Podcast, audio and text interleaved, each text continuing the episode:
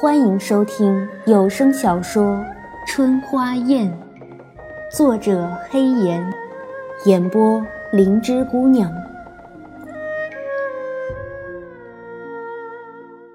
第十七集，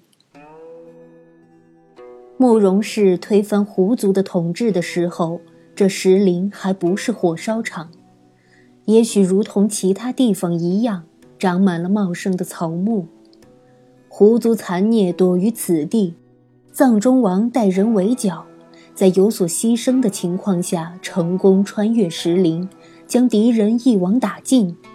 但螳螂捕蝉，黄雀在后，在藏中王得胜出石林之前，也有可能是双方交战正酣的时候，有人在石林外围点燃了剧毒之物，将整个石林烧成一片焦场。藏中王和他的两个部下跳入敌人挖的深坑中躲避，但终究因毒气早已入体而不能幸免。慕容景和说这只是他的猜测，但梅林知道八九不离十。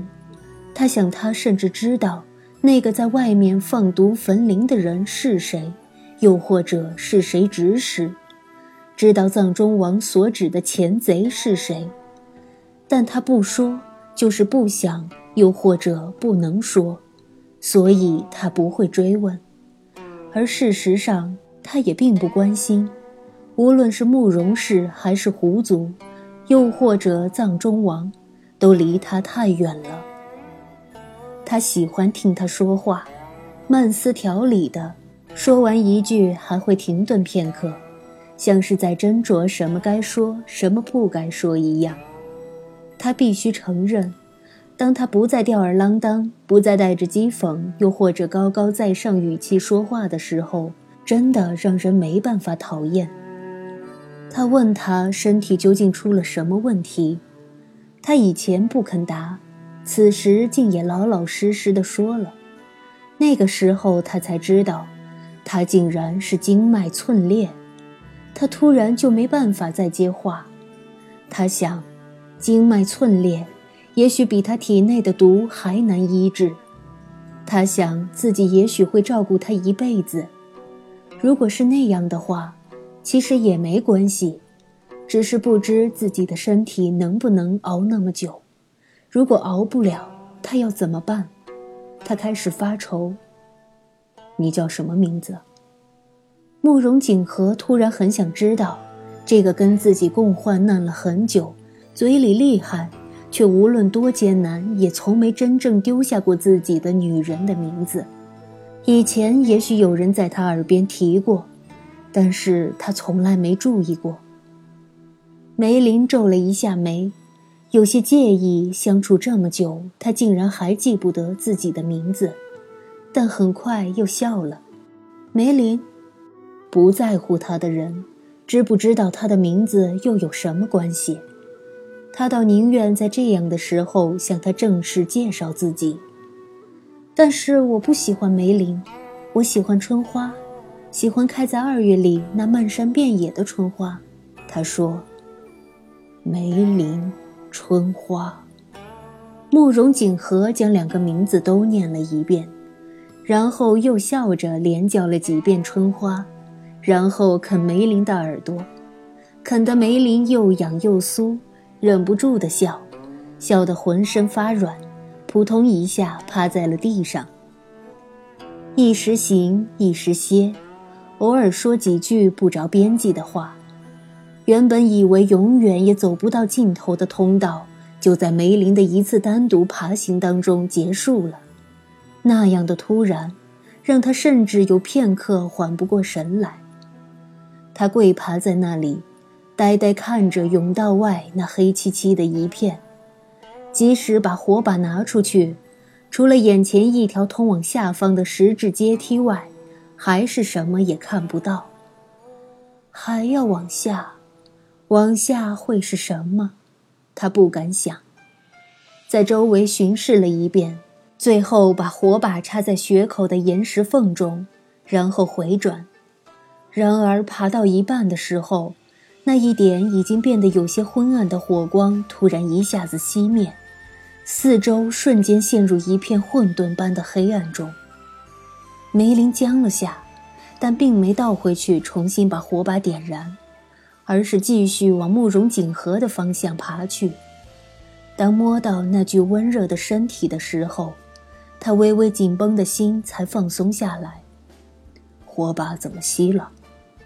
慕容锦河是靠着石壁坐着的，感觉到他摸索的手时，问：“在火光完全消失的那一刻，莫名的不安瞬间将他笼罩。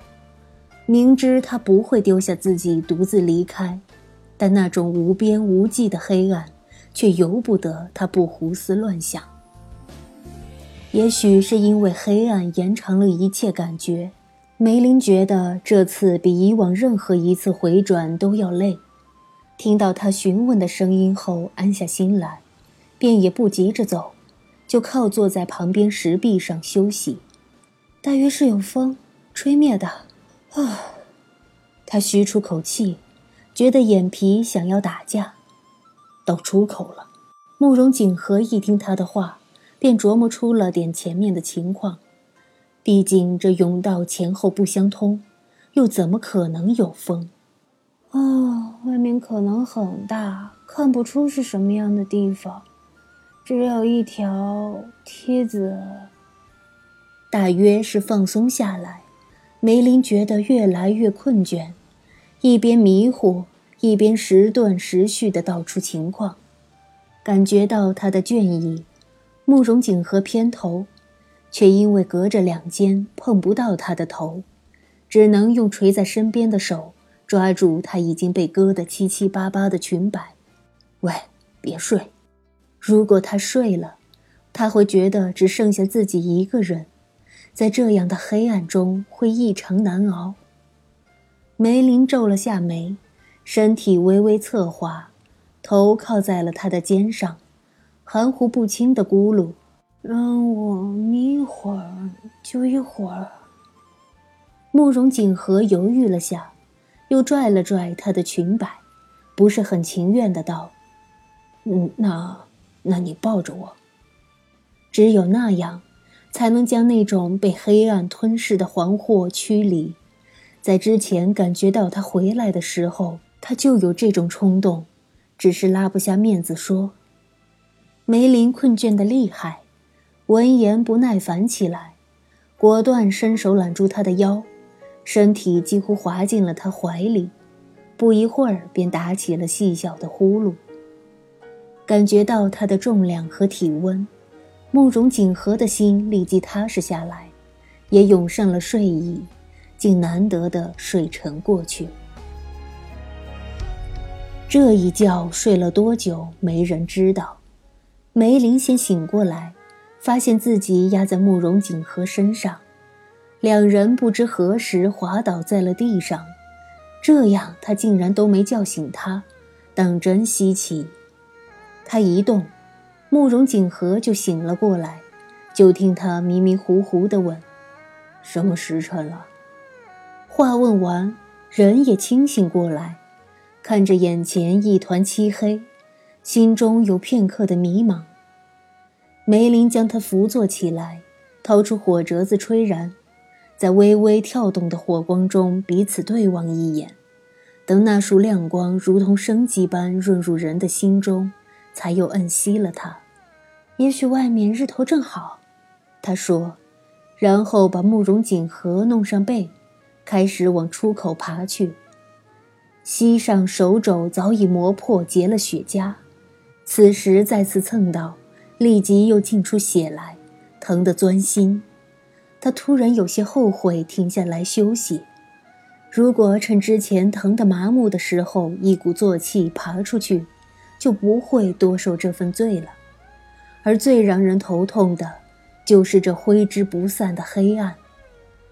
别说是他，便是被他一直背着走的慕容锦和，因为两条腿一直拖在地上。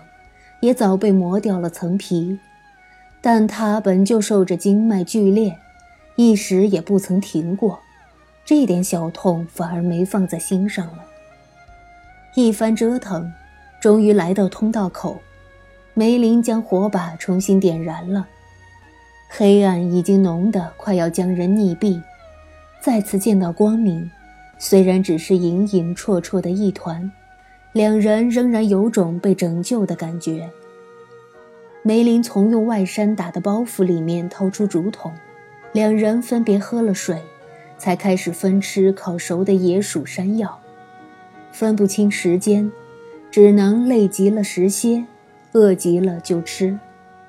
慕容锦和靠在一边山壁上，一边困难地吞咽着因为冷了而显得有些噎喉的粉质块茎，一边注视着眼前不甚清楚的石阶。石阶像是在山壁上琢刻出来，窄而陡，不过两三级后便隐没在黑暗中。下面会是什么？两侧又是什么？让人无从琢磨。这究竟是什么鬼地方？第一次，他开始疑惑。若说是狐族当初隐藏之所，在那兵荒马乱的年代，他们逃命还不及，又哪里来的闲工夫用砖铺就这样一条不实用的通道？或者说？这是在前朝盛世时弄的，只是这通道堵着一头，既不能用来逃亡，也不能用来查探敌情，实在是不太实用啊。梅林看他皱着眉头，知道是被噎到了，忙递了水过去，他也没拒绝，就着喝了两口，才道：“你点另一只火把下去看看，别走太远。”顿了下。叮嘱：“小心点。”梅林也正有此意，如果不把四周情况查探清楚，心中实在没底。他给慕容锦和留了一根火把，自己拿着另一只，先看了看两侧，发现石阶不过比通道要宽一点，两边是陡直的山壁，上面下面都黑乎乎的，看不清是什么情况。伸了伸因为爬动而变得有些僵硬的腿，才慢慢往下走去。出乎意料的是，没走多久，竟然都到了底。踩着平整的地面，他抬头往慕容锦河看去，笑道：“我当多高呢？虚惊一场。大约就是八级的台阶，因为比较陡，所以显得有些高。”慕容锦河坐在通道口。垂眼俯视着他在火把光照下开怀的笑脸，仿佛看到了一朵在春夜寒气中乍然绽放的迎春花。心口微微一悸，也不由上扬了唇角。首次见到他这样纯粹的笑，梅林呆了呆，觉得好像有什么温温软软的东西，慢慢附住一直就不太暖的心脏。慕容锦和看着梅林举着火把往前走去，所过之处可以看到青砖铺就的平整道路，以及道路两边蹲着的鸟头豹身石兽。火把往旁边照去，石兽以外是看不透的黑暗。那条道路往前延伸着，似乎要延伸到宇宙的终极。他感到有些不安。然后梅林停了下来，在他面前是两根白色的方石，一人多高，如同一道门般伫立在那里。方石之间是一条往上的石梯，不是青砖，而是白石铸就，在火焰照射下隐隐泛着红光。梅林原地站了一会儿，没有继续向前，而是将火把插在一头石兽的嘴里。然后倒了回来。慕容锦和松了口气，上面都是石头，像像外面的石林一样，我不敢进去。回来的梅林一边收拾东西一边道。慕容锦和心中一动，奈何动弹不得，否则以他之心，只怕要将这处所在研究个透彻。石梯虽然不高，但太陡，而慕容锦河的腿又太长，梅林费了好大劲儿才把他安全地弄到平地上。一沾地，两人就瘫成了一堆，出了好一身的冷汗，好像是墓葬。头恰好枕在梅林柔软的肚子上。慕容锦河半眯着眼看向黑暗的上空，缓缓道，神色因为这个猜测而慢慢凝重起来。且不说这墓葬是哪一朝的君王，只是看这排场，就知道里面肯定机关重重，凶险无比。他们之所以能平安抵达此处，只怕靠了几分运气。梅林想了想，双手将他挪到地上。起身回到上面的通道口，拿起包袱和插在上面的火把走下来，然后做了一件让慕容锦和大吃一惊的事。他将火把使劲扔向半空，看着火把在空中打了个转，落向石道之外，忙跟着探身往下看去。他其实只想看看上空是什么，脚底又是什么。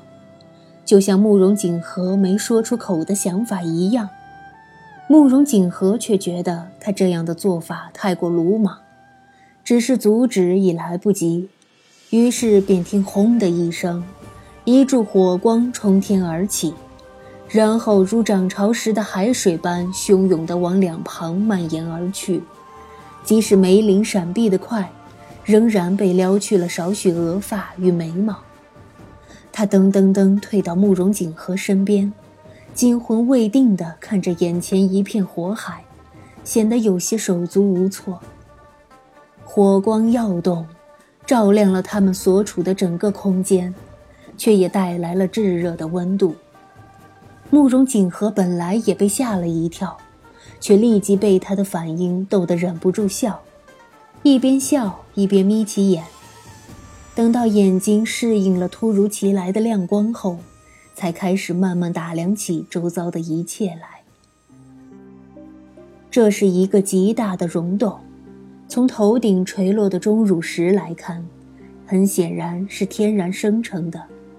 但是那只限于头顶，因为躺着，除了头顶和通道的两头，他看不到其他地方是什么样。通道的一端连接着他们来时的低矮甬道，另一端则是梅林插着火把的地方。那里他之前只隐约看到两块白石和一道石阶，此时才发现，那里岂止是两块白石，根本是由密密麻麻的石头组成。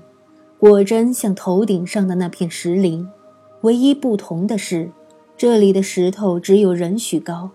一人合抱粗，就像是将巨石林缩小了放在这里一样。难道真是人为的？他的疑惑越来越深，不明白什么人要在这里建这样一座浩大的工程。叫他慕容氏历代帝王寝陵，不知宏伟复杂了多少倍，却又不见龙凤图腾，显然非是帝王之墓。而如非帝王，又如何能见得这样一座陵墓？就在他思索的时候，梅林已经回过神来，一把抱起他的上半身，就想往上面的甬道拖。我中间走，他赶紧道，目光落向石道另一端，火光映照下，那片雪白的石林如同火海中的冰岛一般，清冷肃然，不受丝毫影响。只是反射着火光，隐隐约约有玫瑰色的光华在流动，美得惊心动魄。